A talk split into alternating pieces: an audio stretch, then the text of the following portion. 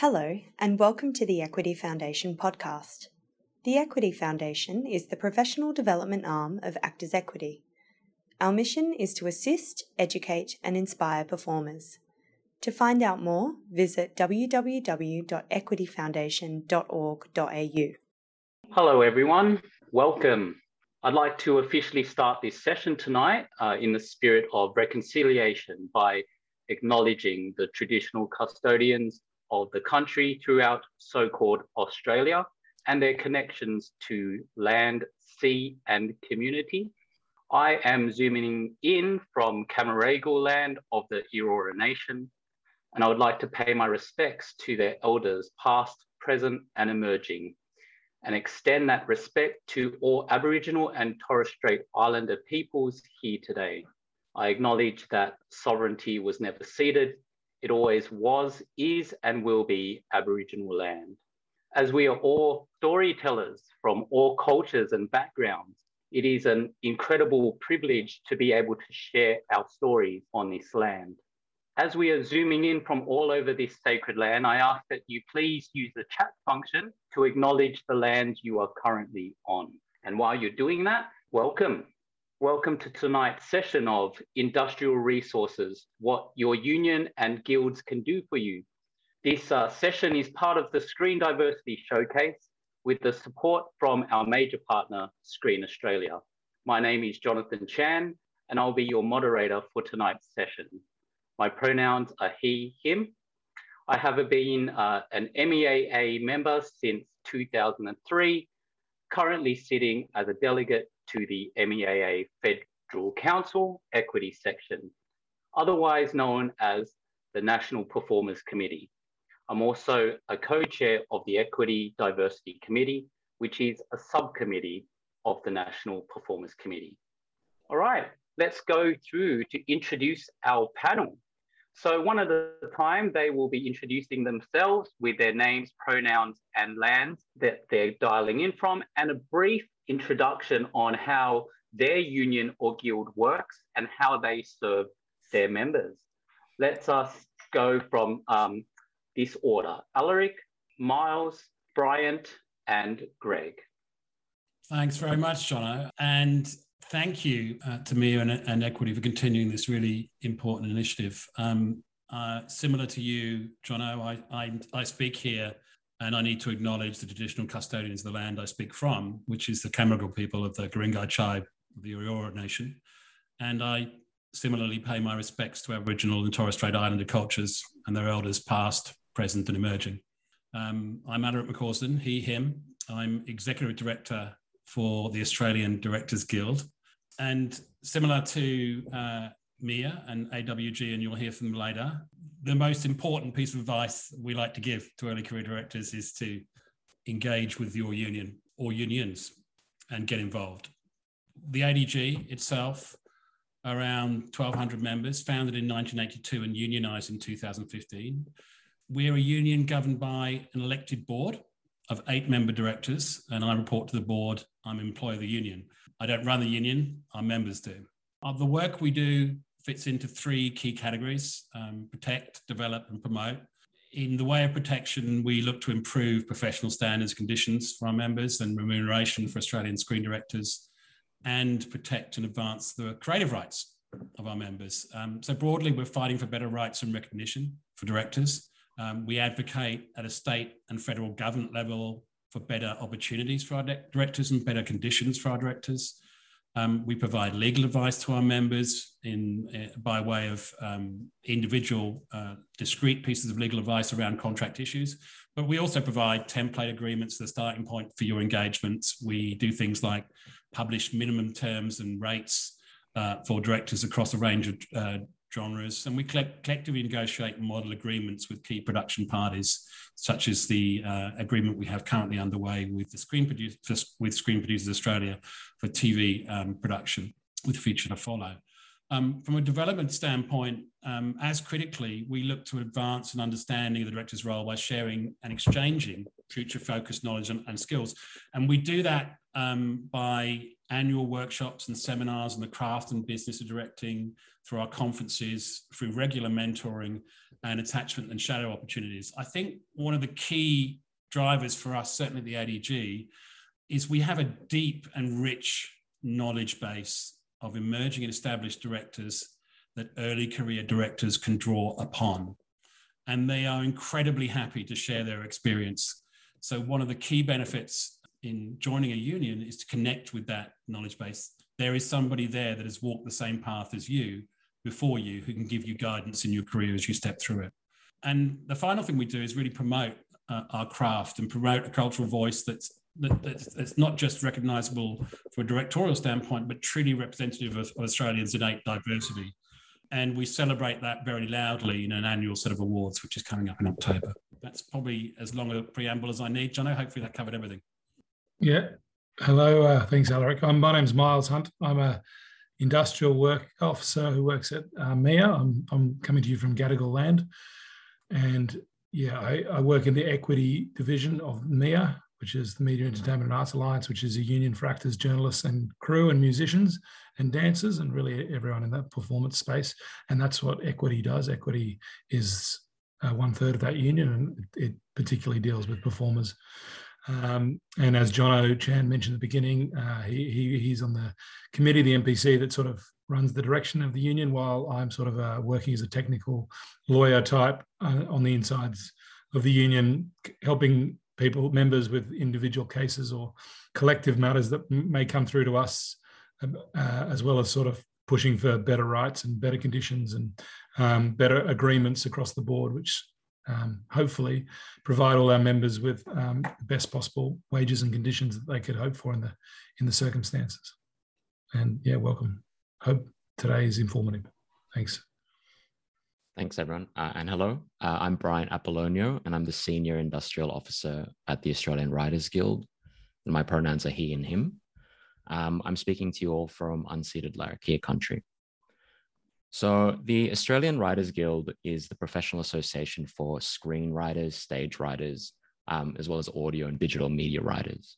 We, what we do is fight for you know the standards and industrial conditions and remuneration for our members um, through primarily through negotiated agreements, um, but also through the release of minimum rates for different genres and um, template contracts. Uh, we also, you know, fight to advance the creative rights and opportunities for writers and promote, you know, professional excellence through our development um, initiatives as well as our competitions uh, and our annual awards night, the AWGIEs. We were established almost 60 years ago by writers for writers, and we now have around 2,000 members. We're a democratic organization run by members. So, um, similarly, we our members elect a national executive council uh, who employs us, the staff. And there are also state branch committees um, that members can be involved in. We provide one of our key services is the provision of industrial advice um, to our, to members of any tier. Um, we review contracts, we conduct research on their behalf. Like the other guilds, we uh, link up with you know senior practitioners within the craft and, and we can get information from them to assist you in in your individual matters. Um, and as well as that we lobby we lobby third parties like the state and federal government um, and other industry bodies to you know promote those rights and the interests of our membership. And uh, greg. Yeah. Thanks uh, bryant and jono. Uh, greg duffy here from uh, frankel lawyers uh, I'm coming to you from Gadigal and Bidjigal land, and I want to acknowledge the Aboriginal Torres Strait Islander people and uh, pay my respects to the elders, past and present. Uh, we're uh, intellectual property and, and media entertainment lawyers, and uh, we only act for the creative side of the industry. So, uh, obviously, directors, performers, writers, authors, composers, etc., etc., and have done for over 35 years. We also um, act for the Australian Directors Guild and give them advice across a range of matters, as well as um, providing uh, pro bono advice for their full members as well. And um, yeah, we seek to basically protect the rights of artists as, uh, as much as we can. And so I'm looking forward to uh, being part of this diversity showcase. Thanks for having me. Thank you, everyone. Thank you for that. Okay, so we might just kick off with um, the questions. Okay, so first question, I think we'll make this um, an intellectual property question for you, Greg, or whoever wants to answer also. Um, this is uh, from an anon anonymous uh, question. So what are the five golden rules when it comes to intellectual property? All right, do you want me to go ahead? I'm not sure um, there, the, there are actual five golden rules. There's a number of five, but um, I can certainly uh, give you um, some advice in terms of the, the golden rules. The first thing is really uh, to protect your original work that you create. And uh, the way to, to do that is to, in the first instance, uh, to put it in a material form, which means you either record it or uh, write it down uh, or film it, etc., etc. And once you do that, under Australian law and uh, international copyright law, um, as long as it's original, in other words, you haven't copied it from someone else, and uh, you're a citizen of this country, then uh, it is assumed that you own the copyright in it. Uh, there's a bit of a misconception sometimes that um, copyright must be registered in a particular place. Uh, that's not the case uh, in Australia and around the world um, copyright is uh, deemed to exist or subsist as soon as uh, it is put in a material form. However, um, we advise our clients if they're dealing, looking to deal with uh, international organisations such as broadcasters or streamers or production companies or distributors, then it is worthwhile registering your copyright in your original works at the United States Library of Congress Copyright Office, which was set up um, over 100 years ago by the US government uh, to create a record of people's copyright work. So um, there are different categories that you register in for screenplays, for scripts, for songs, for um, uh, uh, for films, etc., etc. And they're different prices. Ranges somewhere between I think about 35 and, and about 100 dollars US to register. So they're the main um, ways to protect uh, copyright and intellectual property. There's another uh, other areas. I won't sort of go off on too many paths, but the other areas, obviously, there's trademarks and patents, and you can register those at the Australian Government Patents and Trademarks Office, which is called IP Australia. As another way of protecting as well. Thanks, Greg, for that. Um, Sophie. Hello. Thanks so much for doing this. This is fantastic. Um, I am zooming from um, Wurundjeri and Bunurong land, and my question is I am currently writing a television series that's based on my own life, and particularly I'm writing about some really intimate relationships I've experienced. Can you speak to the line between my own intellectual property and when it becomes defamation of character? Sure. Uh, well, copyright uh, and intellectual property are completely separate to defamation. So, so copyright uh, protects the material form of, and I'll use your example, the television series. So, provided what you're writing down in your screenplay uh, or your um, uh, synopsis or treatment is original and you haven't copied it from anyone else, then um, that's protected for copyright. The second issue is, is defamation. If you uh, um, identify someone in your uh, script or screenplay and they believe that you have defamed them or in which basically means that you've lowered their reputation in the eyes of people that know them then there's a potential for them to take action against you for defamation. So the best without going into great detail the best way to avoid that is to completely change uh, all the characters uh, if you're writing a, a, drama or a comedy or a piece of fiction, completely change all the characters in terms of their names, backgrounds, gender, um, uh, uh, experience, um, history, family members, etc., etc.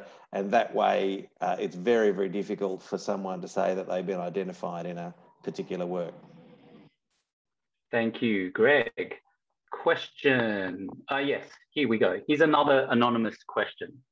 It's also uh, it's related to copyright. Once a project and script is completed, how can you protect your work, ideas, whilst submitting or pitching the ID to broadcasters and producers? Do you copyright it? how do you do this? And how much does this that, that cost? Who would like to answer that? Um, I can jump in there, Jonathan. Yeah. Um, I mean, a, a, lot of, I think Greg answered uh, a lot of that question um, in his previous answer. Um, there isn't anything that you specifically need to do. Uh, copyright exists automatically. But what we generally advise our members is you want to keep track of who's receiving your work. If you're submitting something to a producer or a competition, do your research uh, on that party. Just make sure that that so sort of you can establish an uh, electronic chain to to that to that third party before you send them that work. Um, that that's something what's known as a causal chain, um, and it does go to establishing a copyright infringement action uh, if if something like that were to happen.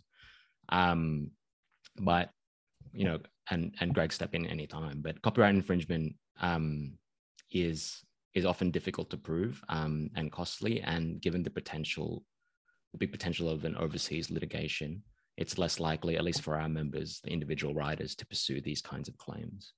Um, so the best thing that you can do is protect yourself beforehand, um, and and make sure you know that that you're certain about who you're sending your works to. And, and without stating the obvious, Brian and and Greg, um, we've spoken about this. The most important thing you can do is is advise uh, the person you're pitching it to that the material they're going to be pitched is copyright and you own it and there's you know there's harm that's caused uh, should they divulge that um, confidence. So to make and to put that in writing before you see them.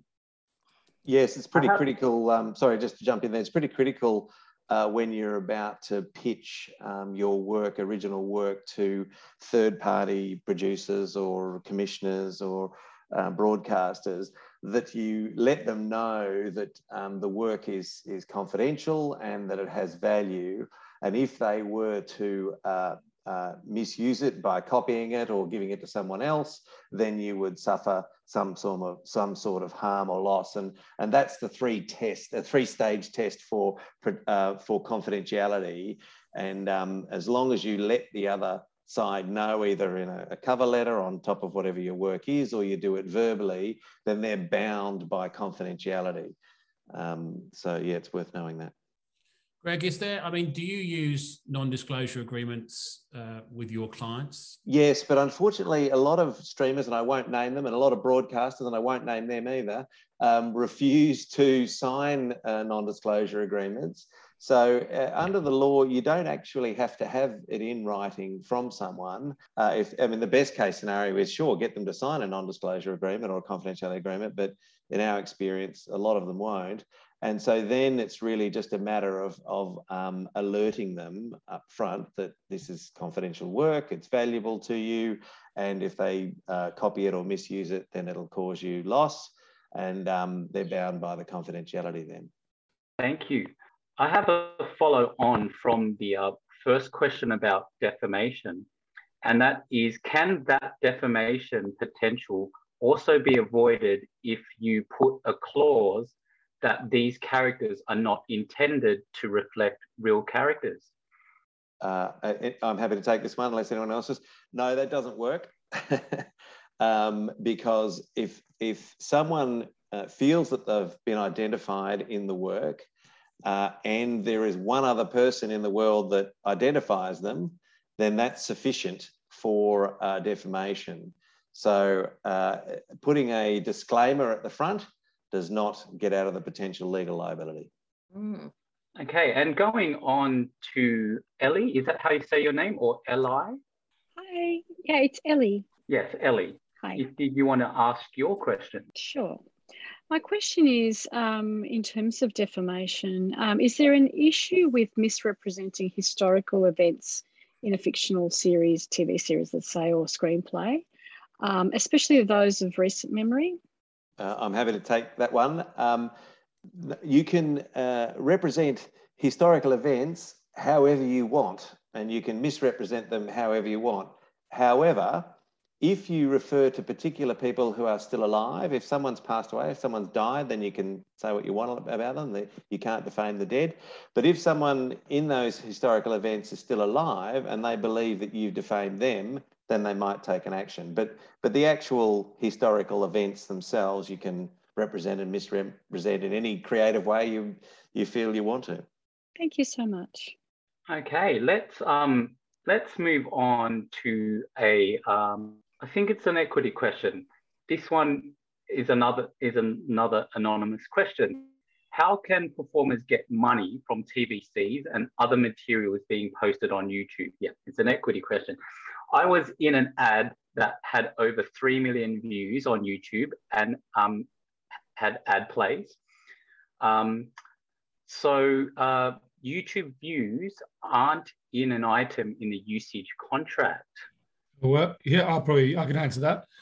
Um, first of all, TV commercials. Well, obviously, the person should have signed a contract prior to being in the TV commercial, and Equity do have standard contracts which we have on our website and are always available for people to look at and should be used.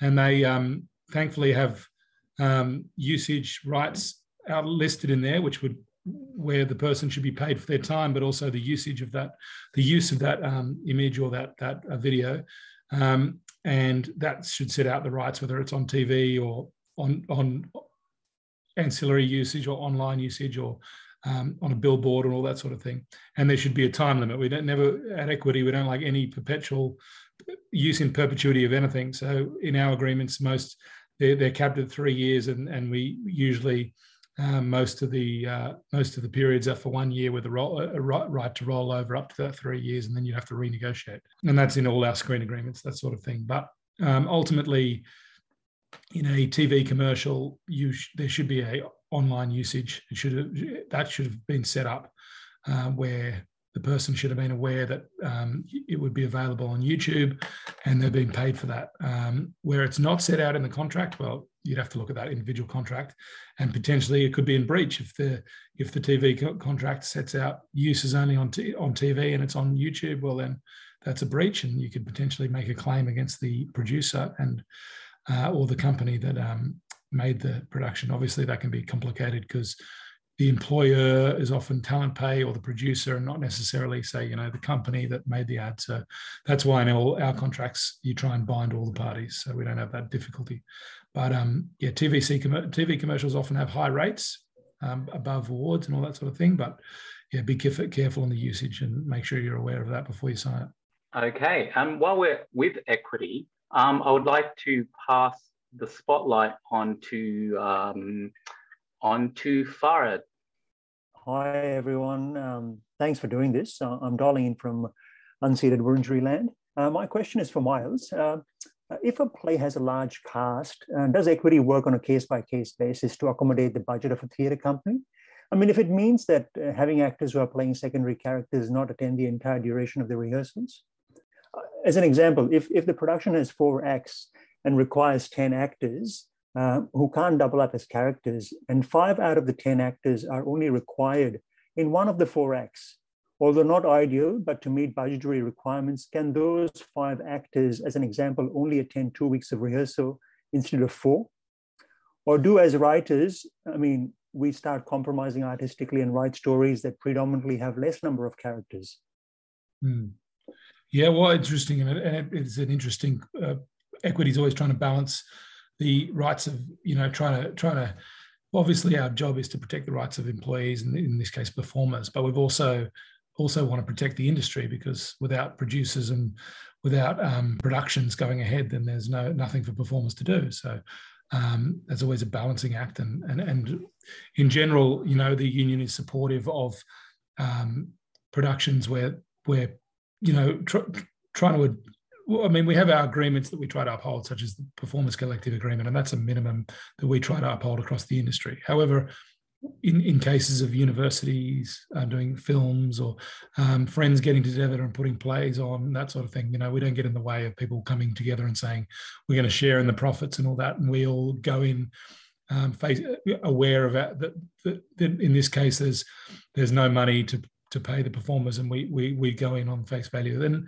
as long as people are aware of their rights and entitlements you know we understand that this is a difficult industry and if people want to make that agreement that that's up to them and and we support their development as performers um, in relation to that issue i think you you could just hire the um, the people on the, the four other performers i mean you obviously could reduce the performers or whatever you, wanted in terms of the, the, the play. But I think you could um, contract the, the, the minor parts to do less rehearsal period, a two week rehearsal period, then a four week performance period, as opposed to four week rehearsal, four week performance. And the PCA has some flexibility in the fact that you have 48, 40 hours, right, um, to use, and performers often only do seven or eight um, three hour stints in the performance weeks, which tends to be 25, 30 hours. So you could have up to 10 hours to do rehearsals during the week, which you can, you know, you can use that as a producer. Um, uh, you can also, um, you know, offset some of those hours. So, for example, in the rehearsal week prior to the performance, there's, a right to use up to 48 hours for rehearsals. So um, often you'll have to, you know, producers in that situation might do a really big, long, hard rehearsal week the week prior, and you know maybe have less rehearsal time, and then maybe bring the performers in during the rehearsal performance weeks to try and deal with that issue where there's may not be enough budget to to have a longer period and have everyone in. But yeah, there. I mean, we support minimum uh, the, the, the agreements as minimums, but there needs to be some flexibility in the industry, and we understand that. But you know, ultimately, we want to create an industry where everyone gets you know the best they can. Awesome, thank you.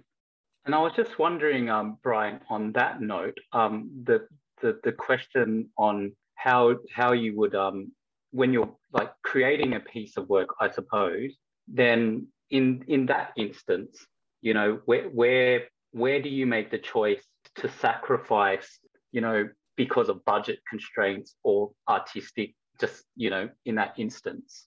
Uh, it's a good question. I'm not sure if I have a good answer for it. I, I think I guess that's more of a craft question. When, when we deal with sort of playwright agreements, um, it's it's usually um, in the negotiations with the individual theatre company, um, and you're talking about the commercial terms, you know, the license, a commission, and I think you know the practical stuff of working out how to you know budget a play, for example, usually comes after the contract has been signed in our experience. And um, thank you. And Alaric, do you does the Australian Directors Guild um, do they represent theatre directors as well? And if they do, do do you have any comments on that question that was asked? Uh, no, I don't have anything specific to, to help uh, uh, on that question, but yes, we do represent uh, uh, directors who are both screen directors and theatre directors. Okay, thank you for that. All right, we're going to along the same lines of um, TVC. This one is to do with uh, casting briefs. Um, this is again, um, again anonymous. Okay, so with TVC, the casting brief lists the rate. Just say it's like four thousand dollars, and the agent says this: um, they're accepting the audition is accepting the posted rate. However, can the actor negotiate that rate specifically for TVC? Are rates just stated and the people don't usually ne negotiate them? Or, for example, that person was told by a producer of an ad that they did that the males were getting more, for example.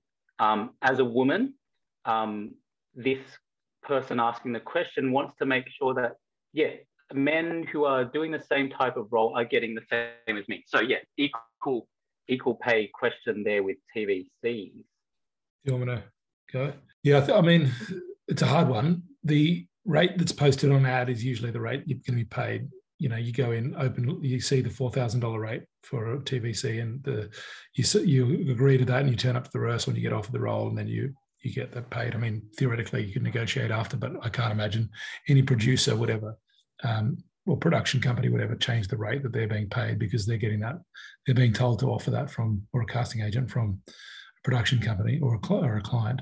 Um, the uh, issue with inequality of rates of pay, well, I mean that is a, an issue, and I mean uh, people being paid the wrong amounts, being paid under under award, being paid you know unequal amounts for what the work they're doing well that's uh, problematic. And i mean we have general protections laws that try and protect against discrimination based on sex or based on race or based on a whole lot of things marital status you know all these sort of things. Um, they're, they're complex and they're difficult to pursue in the federal in the fair work commission but they are open to people and, and they can be pursued um, and our, our, unions in your guilds are probably best to, to look at those sort of things but um, uh, yeah i mean we just try to reduce the the instances of production companies doing the wrong thing and paying the wrong rates and not looking after their performers. And you know, most of the time, people in our industry are pretty good, but occasionally you get situations which are not ideal. And there are things you can do, but none of them are perfect, unfortunately. Uh, but Miles, I think you'd agree. I mean, I think this that is a prime example of when you would talk to a union and call that call that issue out. And I think um, there is a range of intervention measures, starting from you know a phone call to the producer and and and, and highlighting the issue that's been presented. Uh, to taking a more legal standpoint, but it's certainly something that we, we would want to be engaged with with our members uh, very early on in terms of that kind of activity. I, yeah, I would just add to that, um, sort of as a general comment, that um, when you see situations like that, um, that you feel are breaches of, you know, industry standards or equity, um, your union is, is pretty well placed um, to address that issue on your behalf. Um, sometimes, you know, in a small industry, it's difficult to, you know, kick up a storm about certain things. So that's that's where we can come in uh, and approach, you know, a producer or, or whoever, an employer, um, on your behalf without necessarily identifying you either.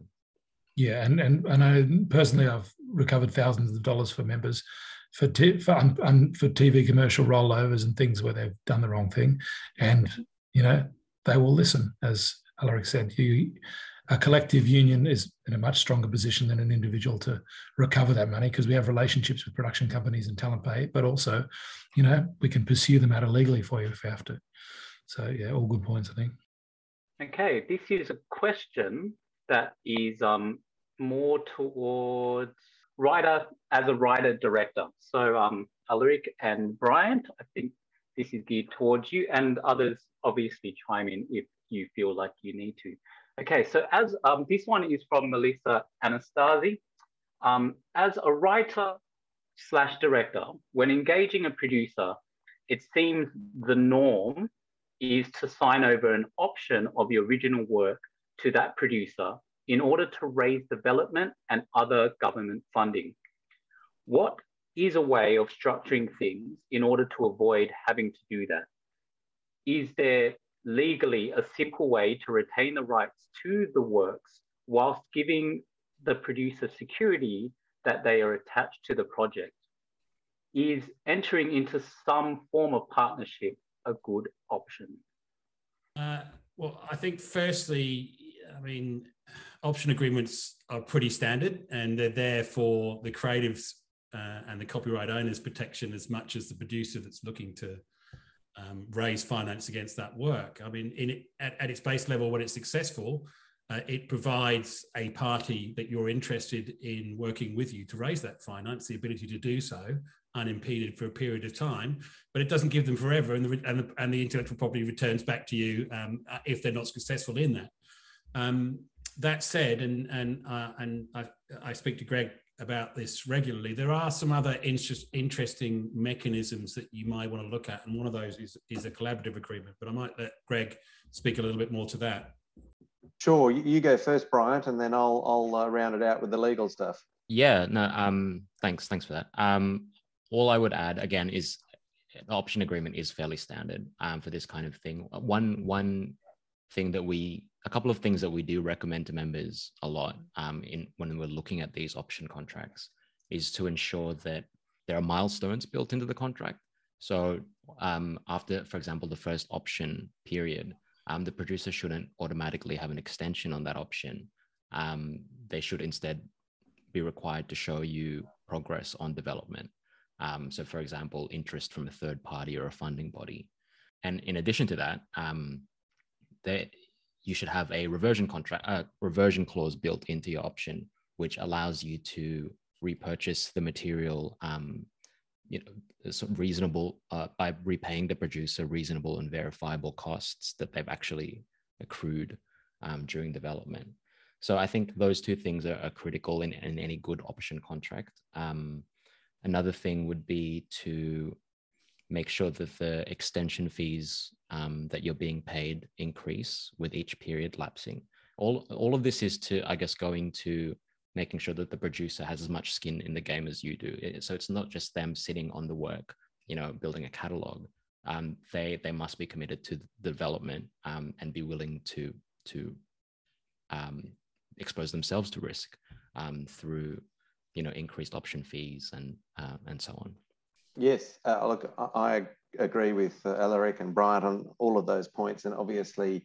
When it comes to the uh, commercial negotiation points for an option, it's between the parties, and you should get advice from your guilds and your unions about um, the parameters and the spectrum upon which those commercial terms should be. But just to also um, give a few other uh, uh, ideas for Anastasia and anyone else listening. The option is the most used uh, agreement in the industry because it's the one that that works uh, for the particular purpose and it's accepted by financiers and broadcasters and streamers, etc., etc. But there are a couple of other ways of doing it, and as Alaric mentioned, we've done this for lots of directors and writer directors uh, and producers getting together. And, and one of those is a collaboration or a collaborative agreement whereby each party to that agreement brings some of the some speciality. So there might be one party who's a writer, uh, there might be one party who's a director, and there might be one party who's a producer and collectively they want to work together to develop the particular work and then pitch it to broadcasters or streamers, et cetera, et cetera. And so they will enter into an agreement up front to say, this is the roles that we have, this is the duties that we have, and these are the rights that we have. Now, um, if it all goes forward, then uh, wonderful, and we'll split the, the rights and the fees and the expenses, et cetera, along this these lines. However, you must also build in uh, a time period so that if it all falls apart and you don't end up like liking working together and you don't end up want to go forward, that you can get out of it and that the rights will be dealt with either revert to, as Bryant said, there's a reversion back to the writer or there's a split that goes to the other parties as well. So that's one way of doing it. That's a collaborative agreement. And there's also joint venture agreements, which is two parties get together for a particular venture, and that might be you know a single film or a single television series or, or uh, um, a web series. And then there's also, as Anastasia um, uh, mentioned there, I think, uh, Melissa, sorry, um, uh, that uh, there's partnership as, as well. You can have a partnership. Partnerships can, you've got to be careful with, and it's worth getting legal advice on each one of those agreements, but particularly with partnerships because the law assumes that um, partners are responsible for the uh, obligations of each other partner. So if, if your partner goes a bit crazy and goes out and spends a whole lot of money, then in theory, under the law, you're responsible for um, those debts as well. So uh, there are various ways of, of doing these type uh, creative relationships, but um, obviously getting uh, some good advice from your union, uh, your guild, and also from a lawyer experienced in the area is uh, well worth doing too. Thank you. Now we're going to ask a question related to voice over artists. So I'll pass that over to Juliet Jordan. Hello, everyone. Thank you very much for being here. I'm coming from Gadigal land. Um, I'm also part of the Open Voice Network, and we are currently trying to establish some protections for voice artists whose voices are being used in AI voices and synthetic voice. Um, a lot of voice artists' voices are essentially being utilized uh, in ways that they they don't want. They're not being paid for. And we're wondering if uh, Equity has started to think about contracts and education uh, around this particular issue about how to protect voices, mm. the the rights and the usage of voices for AI? Um, it's a good question. It's a good point, and I think thanks for mentioning it. I mean, we uh, voice. I agree. Voiceover, voiceover artists is an area where equity needs to develop more. I mean, I've been involved with working with the uh, voiceover committee recently, and we've been helping you know with uh, develop animation agreements which we have in place for australian animation productions. And also i've recently been developing a tv commercial voiceover contract and we and we also have our equity rates card. But we are seeing i mean as we're seeing with tv and film technology changes are changing the industry and we sometimes don't keep up with that and that's something we are need to work on and, and I've had a few inquiries recently about um, voiceovers in relation to books, but you know, a recording of books. But also, I have not had any inquiries about AI, but that I can see is, uh, you know, an area where we're going to have to develop agreements. I mean, the issue I found with the voiceover, say, equity rates card that we have, which puts in minimum rates for voiceover artists for TV commercials, is there's not really a uh, like in we have a screen uh, a screen production screen producers Australia is the screen producers um, sort of guild for and they, and they are someone we negotiate with film agreements or um, TV agreements. Um, there is not really a body that sort of regulates voiceover um, the area of voiceover beyond i mean tv commercials is, sort of a out there and we're just doing our best.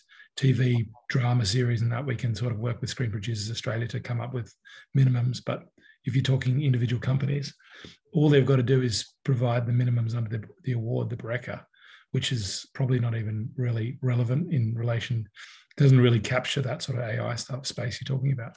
So that is a an area which is sort of out there and uh, is, is unregulated in a way and is hard to regulate because there's no body overseeing it. And you know fighting against individual companies to try and get them to come to higher rates is hard. And it's almost like in that space when there's sort of a, a gap legally you need i mean collective power really is the, the way act performers banding together and refusing to do uh, refusing to do works where they're where, where, they're, where they're not protected. And and then that gives the union i guess a power to sort of come to the table with a you know better conditions and rates.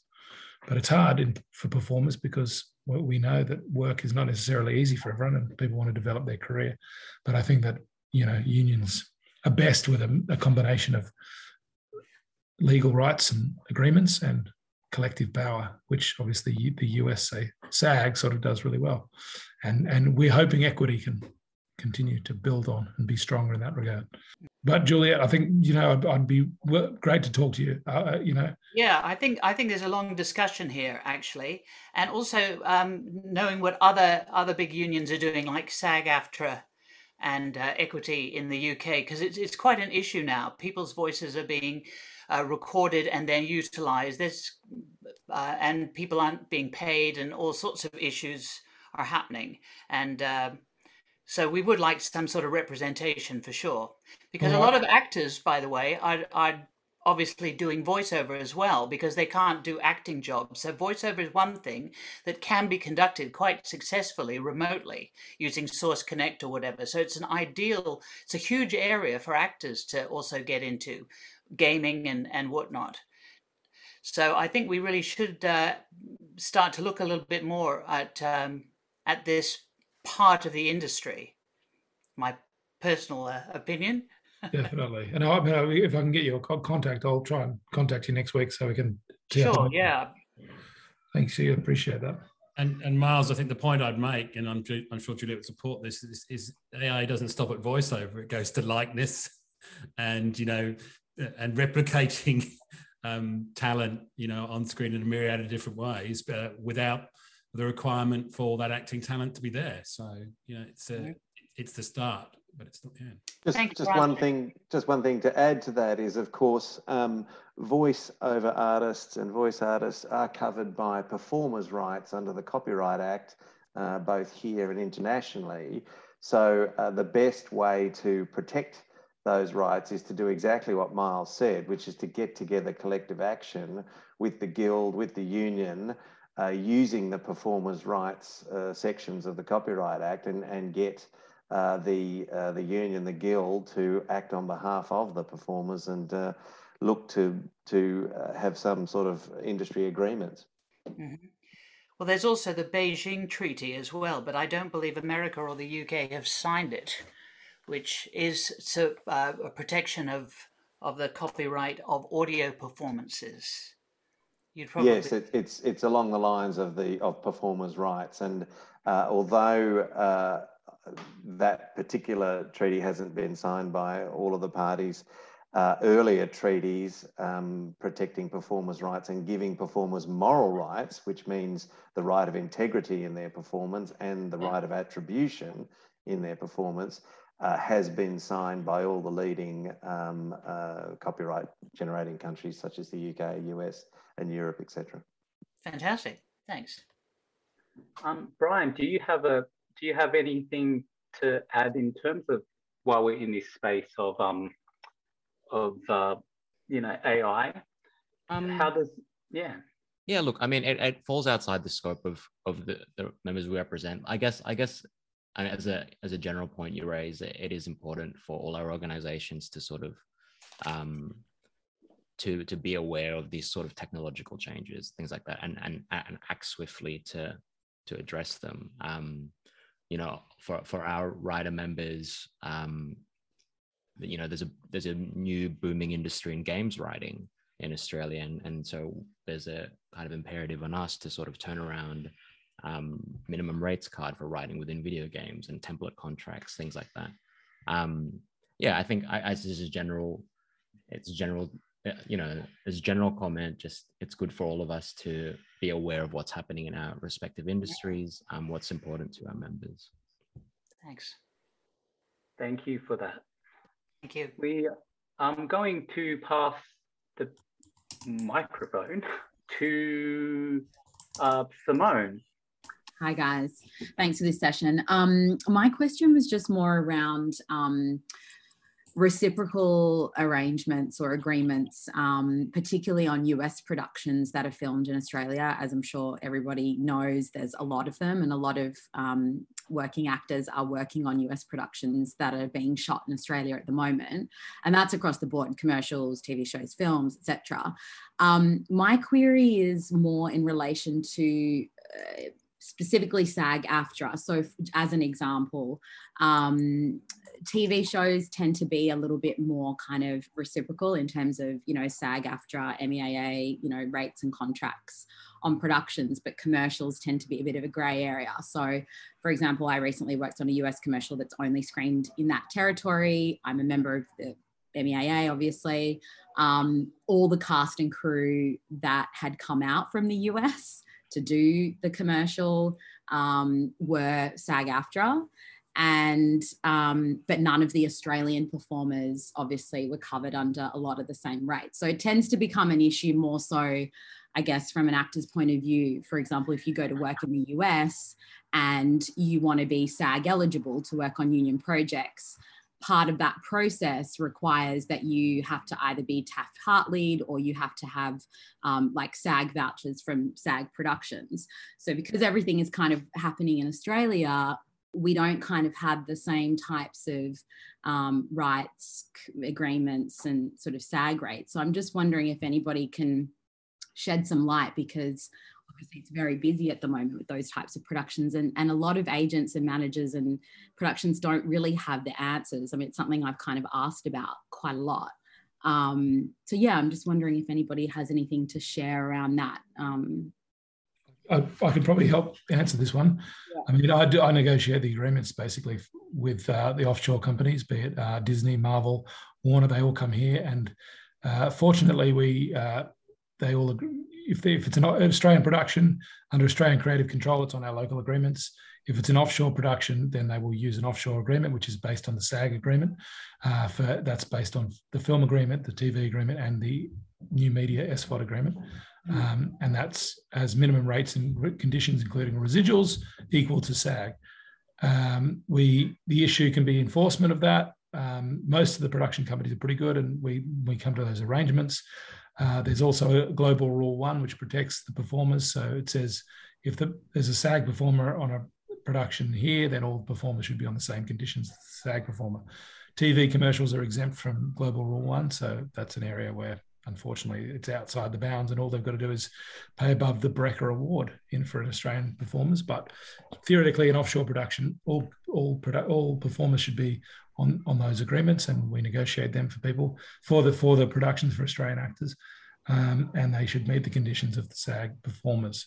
Uh, it can become problematic when there are situations where it's a, um, a local production, or it's they're saying that it's a local production, and you know, creative controls in dispute, and you know, and we're trying to get the information as to who's directing, who's creating, who's who's behind it, and you know, that and that, and they, there's a local production company involved, and some Australian residents who are involved in the in the creative side. And you can get into disputes then. And global rule one is really helpful because sag has a lot of power and will stop. We had a recent one where they we're going to stop a, a, a very you know uh, Liam Neeson from coming out here to do a film unless the the agreement production agreed to use the offshore agreement and so I mean ideally equity Australia gets to that position of power too through numbers but you know uh, it has been a boom for the industry especially with COVID um, having these offshore productions come, and who knows how long it's going to last. You know, we've had a few cancellations recently, so in May, in May next year might not be as bright, but that has definitely been great. But you know, the concern is, you know, where do we go there? But yeah, it is helpful in protection, and those rates and conditions are usually quite good. But there are some exceptions to that, such as TVCs, and there's no way to regulate that or enforce that, unfortunately. Is that just because um, TVCs, for example, are um, outside a different category? Just only because obviously in the US, when you work on TVCs, you do get SAG union contracts. So I'm wondering how they managed to get around it here. Yeah, I don't know. Um, yeah. I just I don't think they do. They, I don't think they got they are worried about their performers being undercut. So the point of Global Rule One is to stop their performers being undercut. Mm, mm. So they come to Australia, get all the Australian people involved, and therefore not have SAG performers.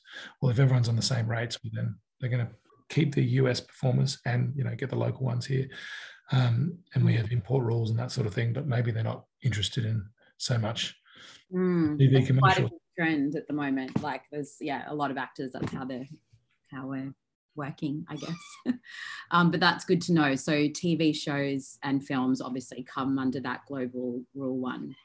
Yeah, and they're protected. And I mean, it also depends on the film, the budget, and all that stuff. But generally, yeah, most of them are on offshore agreements and they are SAG rates and residuals, which is great because hopefully our performers will get money down the track from those residuals. Thank you. Thanks. Okay, an anonymous question now. Um, to do with royalties. If you're in a if you are a creative team and one person gets an idea for a TV series, and that same person develops 95% of the idea, concept, structure, and also writes 75% of the script, what kind of agreement or contract should they have? How does royalties work in that case? Um, so, uh, so I think I, I, think I can answer that question. Um, you, would have a sort of general collaboration agreement with a, with a creative team like that. It sounds like from the example that you've given um, that this one person who's come up with the underlying material and and the pilot script um, is is sort of the creator of this um, project. Um, and, and it sounds like there's other people involved in it, but one person has done most of the work.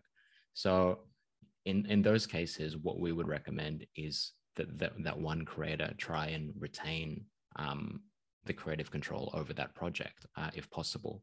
And usually that would involve something like promising the other um, people working on the team a credit on the on the series uh, if it if it goes up, um, and and a fee.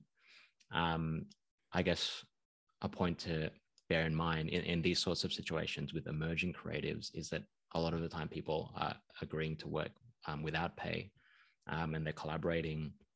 And and and it would be fair to expect a share um, in in the project moving forward. So that's why it's, it's just important to have these sort of collaboration agreements sorted out um, in the, before um, getting together to work. Um, you know we, we always recommend that if you are the originator of the concept that and, and you are collaborating you know with your colleagues um, the you can still retain the control over the project. Um, you know, if, if the work is something personal to you or um, contains you know biographical stuff, it, it's fine for you to you know be the the man, to manage that project. Um, it's just something that you have to negotiate beforehand. Um, and you want to make sure that if the parties that decide eventually that they don't want to work together anymore, that um, you have the ability to purchase those rights from from the other parties. Okay, anyone else? No? All right. the next one is going back to, um, think more defamation. Again, the next two questions are about defamation, and again, they're anonymous. This one is more about more to do with the other side being written about. Okay, so how do you protect yourself? Sorry, how do you protect yourself as an individual when a producer or production company engages you and think that you're an interesting character to write about? For example, through your likeness, your job, your background, etc. I can uh, step in on that one if you like. Um, this is fairly uh, well used within the industry. When someone, a producer, a director, a writer, whatever, wants to uh, create a work uh, using elements of your life, then um, you enter into what's called a life rights agreement. And that basically uh, sets out uh, an agreement between yourself as the person that is going to be, the character is going to be written about, and the producer or writer or director of the, of the particular show. Uh, at, at what uh, point can they use excerpts from your life and what can they do with them can they do they have to stick to the exact truth as you as you experienced it or can they dramatize fictionalize and and change um, uh, and and you know create a whole new fictional work and so again that's a negotiation uh, between the producer often or the writer or the director and the person about whom the, the uh, particular work is. And you just need to be really clear in that negotiation and then in that agreement the extent to which you will allow someone to fictionalize or dramatize events from your life. And if the producer or director or writer doesn't do that and just goes, oh, that's all too difficult, I'm just going to write it as I will, then they leave themselves open to a claim for defamation later on. Um, so that's why we always advise clients if you're going to do uh, a, show, whatever it is, film, television show, etc., etc., about a, a, person who's alive, a real life person, then uh, approach them and see if you can negotiate and enter into a, a life rights agreement with them. And the second part to that question just came through is how can you prevent if they just copy your life and just put it in their work?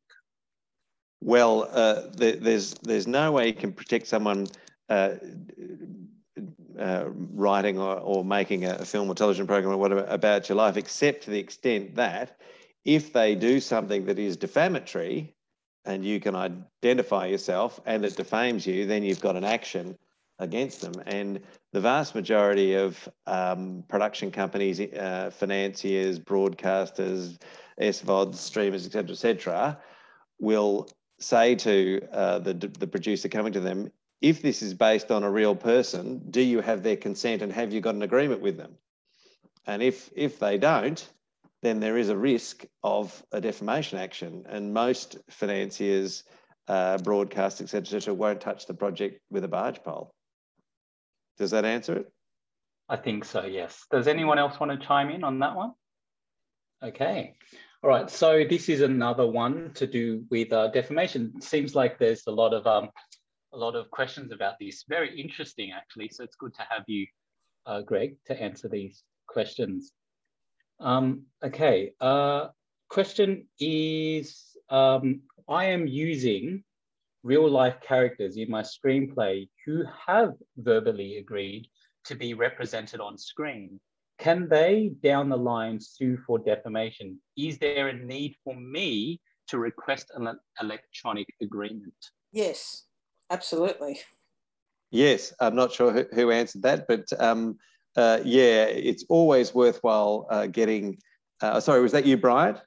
Oh no, I, I, Oh, okay. Sorry, sorry. I just heard someone jump in. Yeah. But um, yeah, look, it's it's always worth getting an agreement in in writing prior to adapting someone's life or events, because you know things change and move, and people who may be willing to have their life represented in a uh, an audiovisual work in a film or TV show at the beginning, and then things change for them and they change their mind and whatever. It, you know, it's best to have the agreement negotiated and settled up front that have the parameters of, of what you can and you can't do. Uh, so yeah, put it in writing. Yeah, I, I, would just add to that, Greg, that um, the Writers Guild does have a template contract for life rights um, that you're able to use for this specific situation about a screenplay. Okay, well, thanks for all those questions, everyone. Since uh, since we're here on um, the here as part of the Equity uh, Screen Diversity Showcase, I thought I might ask this question on behalf of everyone. Um, our audience here is a mix of people who are new to the union, old to the union, also um, union members, non-union members, and um, also very uh, various um, experiences from emerging artists to um, to very experienced. So, what kind of uh, I'd like to go to the topic of diversity. So, um, with your respective unions, what kind of support and resources do you provide to members in terms of diversity um, as a whole, and um, specifically how your union is um, focusing on it? Shall we? Shall we go around from Alaric, Miles? Happy yes. to happy to kick off. Yeah, thank you, John. It's a, it's a great question and very relevant today. I think certainly our, our diversity, diversity and inclusion initiatives cover everything that we do. Um, it's not siloed into any one activity. Um, whether we're undertaking attachments, uh, whether we're mounting awards, uh, whether we're um, providing learning development for our team. And I noticed Belinda Button, who's our um, senior development um, manager, is uh, on this um, we always make sure that the, our programs are reflective of the diversity of our constituents and the constituents of, of Australia. Um, and we always take great trouble to make sure that there's opportunity provided uh, across all aspects of diversity in, and uh, um, and we're as inclusive as we possibly can be across all our initiatives. And, and importantly, that that's not just reflected in our own programs that we mount, um, but also anyone that we partner with. So, uh, and I, and I think that's a, a, key part of you know of who we are and what we have been and what we've been doing for a, a long period of time. Um, I think you know I, I certainly and I, and I, know we won't have much time to talk about this, and we spoke focused a lot on industrial and um, contract instruments today, but it's only one component of what uh, certainly we as a union do. Um, a large part, and by by far the most rewarding uh, part that we do is supporting members across the community um, in advancing their careers, whether they're entering uh, uh the business or they're, they're looking to, to st- take the step from emerging to established. So um, I, I, would welcome um, any contact with anyone here who would want to find out more about the, the Directors Guild and, and our practices um, and how um, our diversity and inclusion programs um, work across uh, uh, the, the, industry. I'd, I'd, welcome that contact and encourage everyone to contact me after here, and I'm, I'm happy to pass those contacts on to um, James and and and Jonathan, so you can do that. Um, the equity, I think, Jono, you're probably in a better position to to talk about this, given you're on the equity, or one of the the leaders in the, our diversity committee, which is you know obviously a subgroup of our NPC, um, our performers that sort of run the run the run the direction of equity. So you know, I'm sure you've got them some things to say as well. Um, I'll just say that you know it's a big part of equity, and and from my experience working there, I've noticed that the um, that it's, it's a big part of the direction, and it's something that you know we care deeply about. And I've, I've you know there's some substantial you know things around in, uh, rights of individuals and and building a, a better collective that uh, sort of are the basis of some of the things we do, such as intimacy guidelines and and pushing for cultural consultancies and cultural leave. And there's various things like that where I, you know, I see it from a industrial level. But um, yeah, you know, John, have you got anything to add? I think you're probably best to, to discuss this. Yes, I know that the last uh, federal council that we had, um, federal councils every two years or four years. Sorry, Mike. Two years. Two years. Yeah, every two years. And so the, the federal council is elected by members of the union um, on all um, sections. So equity, um, entertainment, crew and sports, journalists, and musicians. Have I missed anything? No, that's, that's it, isn't it? Yeah. Um, and so that there's an election coming up this year. It was meant to be last year. So it's a late, it's coming up later this year. Um, and so we, um, at our last federal council, that's where all the, um, the, the sections of the unions come together and um, start to strategically plan how the union is going to operate. The last one was very important because it was a four-year strategic plan. Every four years, we work on a strategic plan. In that, uh, the Equity Diversity Committee had um, pushed for equity to um, develop an, uh, a, a, diversity inclusion plan, reconciliation action plan, and also a disability action plan as well. So we're working with the unions to make sure that that is going to be delivered over the next um, four years. Um, the other thing is, is that um, Equity um, Foundation are obviously putting a lot of resources, you know, trying to put a lot of resources into equity, including this Screen Diversity Showcase. And also, I'm not sure, Miles, I'm not sure, I'm just gonna speak in code here. Um, am I allowed to talk about this job that's gone out? I'm not sure if it's gone out or not. Um, I think the no, it's gone out. I think. I think the job description about yeah. the organizer. Yeah. Yeah. Okay. There's a there's a new there's a new organizer position that's being announced. Uh, that's being advertised currently for um, a union organizer, and most of their job is to work with the Equity Diversity Committee to serve the union and their members better.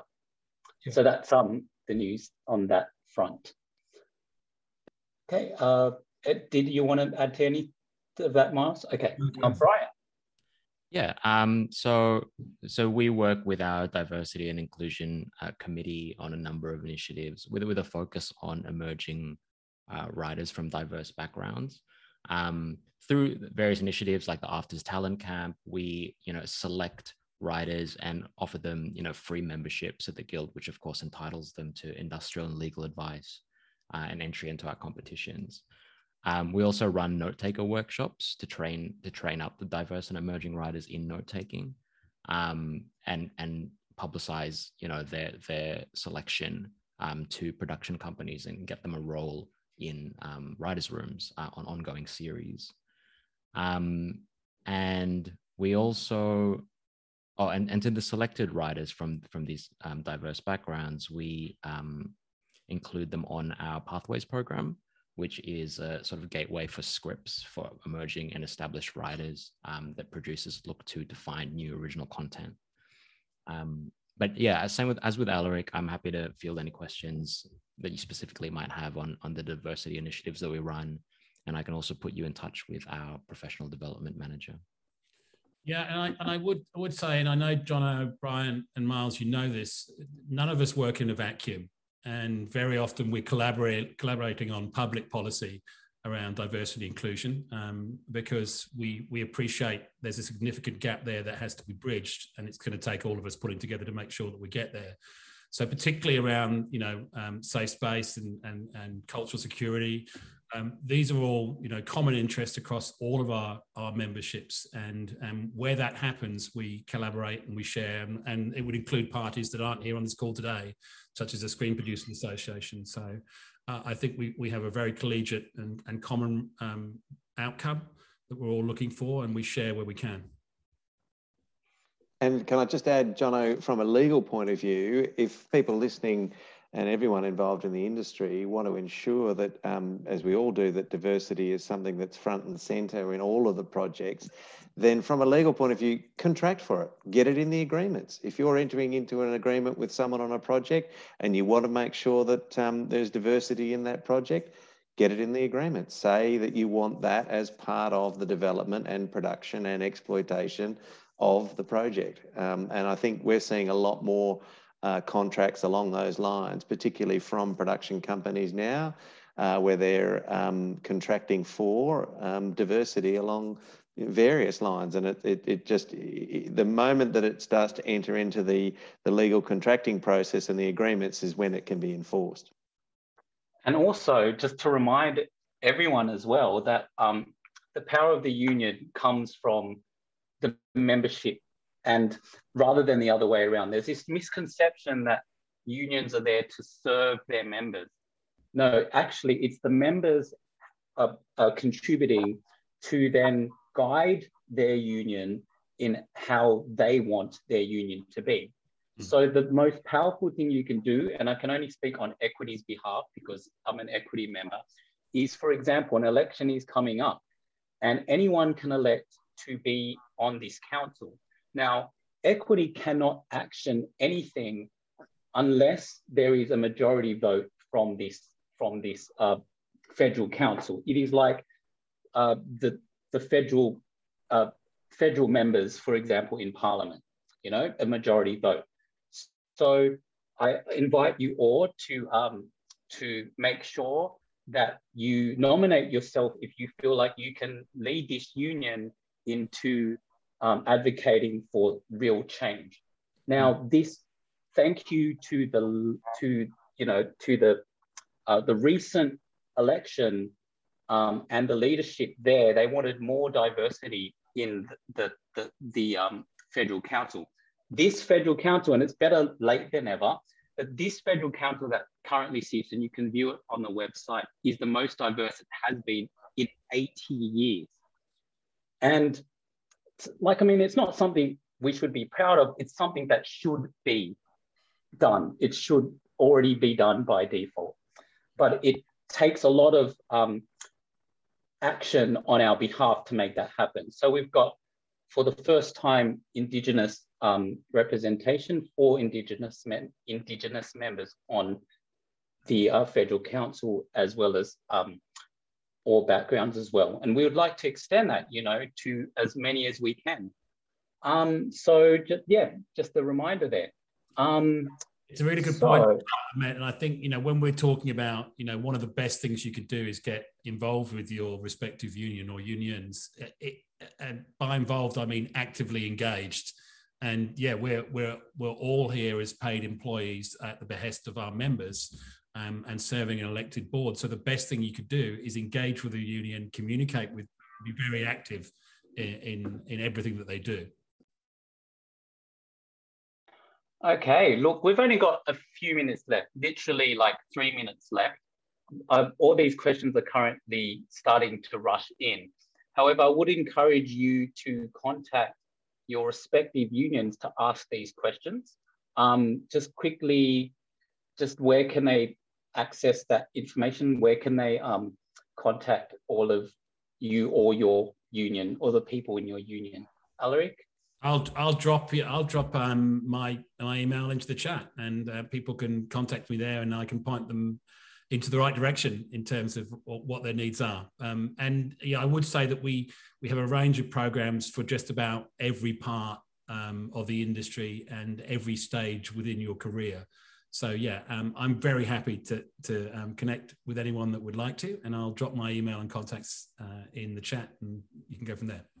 Yep, and James from Equity Foundation just put his email in, and um, yep, I've just uh, dropped mine in as well. Um, you can you can sorry, um, you can contact me personally. Um, my email address is just my name um, at awg.com.au, but you can also contact the General Industrial email address, probably easy to remember.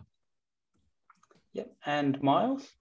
I just put my uh, miles.hunt@mea.org. Yep. Happy to talk to anyone. Or if you just have general inquiry, aid at mea.org. And, and I'm sure you, people have got James's contact from the Equity Foundation as well. Um, you know, we're always happy to help and provide advice or, you know, whatever inquiry anyone has. Happy to direct you or try and advocate for you if if if uh, if we require if, if it's required for sure. Okay, and um, Greg, how would um, we? Yes.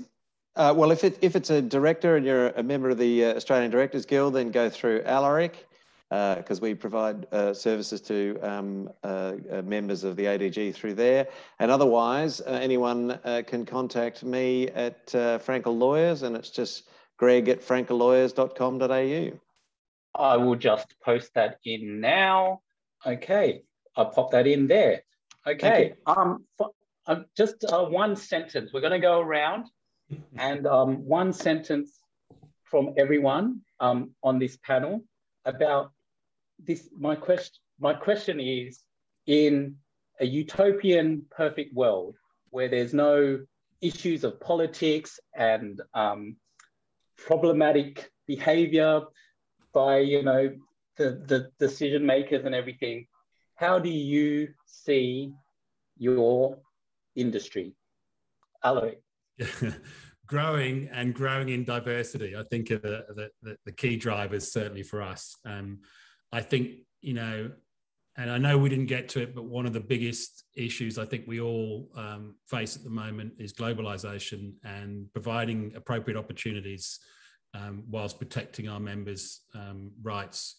Um, there is a big um, train coming in uh, relation to the streamers, and uh, we think they should be obliged to make Australian content and, and, apply, and employ Australian talent um, that's on screen and behind camera. And at the moment, there's no legal obligation for them to do so. So we're very, fighting very hard to make sure that that is the case. And we think that's the, the biggest thing we could do for the health of the industry, for diversity in the industry, is to legislate for it, legislate um, for streamers to um, be obliged to make Australian content and legislate for diversity across what they're making. Yeah, you hear, Alaric, totally agree. Uh, that's a big issue, obviously, the streamers and de- dealing with technology, obviously, uh, and trying to, um, you know, obviously, uh, for actors, we, you know, they're used to a world of theatrical release and gross receipts and stuff, and now we're living in a digital world where it's there's no such thing as gross receipts. It's only license fees paid by these big companies. So there is a changing world, and and um, we've also our performers have suffered greatly. You know, we've had some booms in screen, but we've suffered a lot in the- theatrical um, through COVID. So obviously, I think maybe hopefully the uh, people of the, of the country have realised the importance of our culture and our artists and our performers. And um, our, our job is to protect that and, and to grow and strengthen. And I think that's we, we're going to do that and continue to do it. Yeah, uh, agreed with all of that. Um, the Make It Australian campaign is so important. Uh, what we want to see, you know, is Australian stories, more Australian stories on our screens and stages. We want support for our playwright members who've had to suffer through lockdowns after lockdown, cancelled seasons. Um, and we want to create a, an industry where emerging writers um, can, you know, practice and hone their craft in Australia and then go on to create, you know, new television shows or feature films um, and are paid what they deserve and have control over their scripts.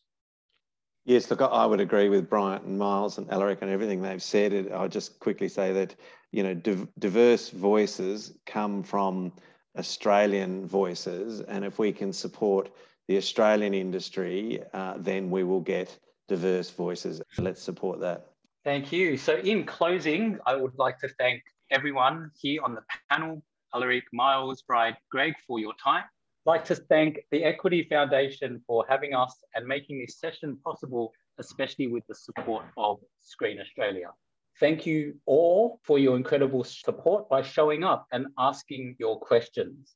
So that's it from us. Have a nice night. Hope uh, people in lockdown get a haircut soon and uh, stay safe. And thank, thank you. you. Thank you, Jonathan, for moderating. Appreciate it. Thanks, Thank you, John. I appreciate it. Thanks, John. Thanks, Jono. Appreciate it. Thank you all. Media Super is the principal sponsor of the Equity Foundation. For more information about the work of the Foundation, visit equityfoundation.org.au or follow Australian Actors Equity on Facebook and Twitter.